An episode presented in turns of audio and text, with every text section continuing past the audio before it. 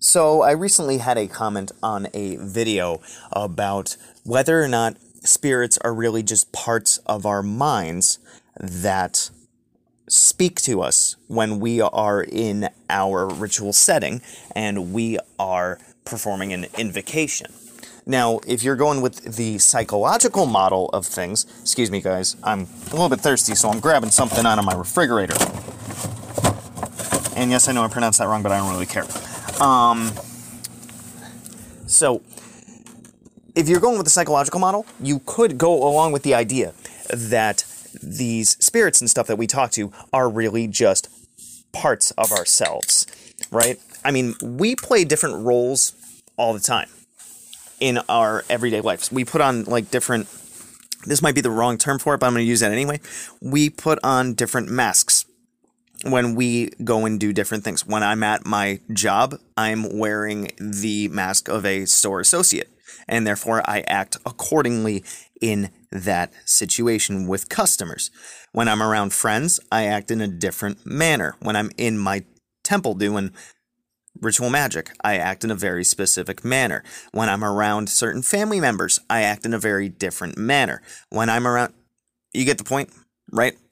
So, you know, we all act in different ways depending on the situation. And if you look at any different um, entities or deities or spirits from any system, what's the different things that you read about them? These are their attributes. This is what they look like. This is what their skills are. This is the what they can help you out with. That's giving you a list of traits, right? That's giving you a list of characteristics, right? So, hypothetically, with the psychological model, what we're talking about is when we read about a particular spirit, like Malah from the 50 Names of Marduk, that has to do with courage, okay? You know, very uh, bra- bravery and courage and such. Psychologically speaking, if we're going with the psychological model, if I was to go into my ritual space and do the two candles and the Zi Kia Kanpa, Ziana Kanta, yada yada, and I invoke Malah from the psychological model, what that is doing then is my subconscious and my conscious know what Malah is all about because I've read the page and it's talking about courage and bravery and stuff.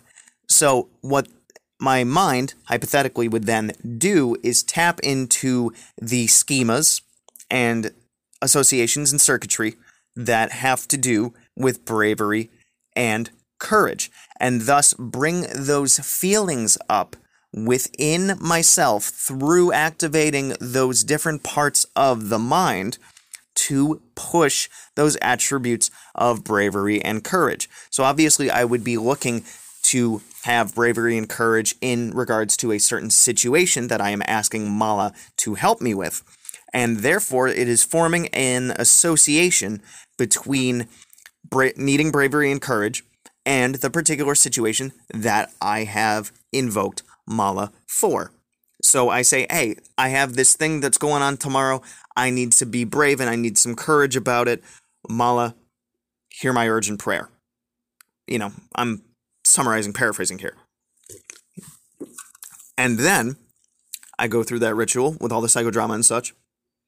And so when I step into that situation tomorrow, I already have an association of bravery and courage with that particular situation because like in the 50 names of Marduk spells what are we supposed to do we're supposed to visualize the outcome visualize the goal visualize what we want it to look like so i've already basically pre-programmed my brain with the idea of when i step into that situation tomorrow this is how i'm going to act this is what's going to happen this these are all the different scenarios that could come up and this is the end result that I am going to manifest.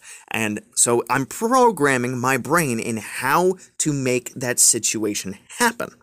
And then when I go into that situation the next day, I make that situation happen to the best of my ability and with courage and bravery because I have already programmed myself to do so. It's like um, there's the term priming, right?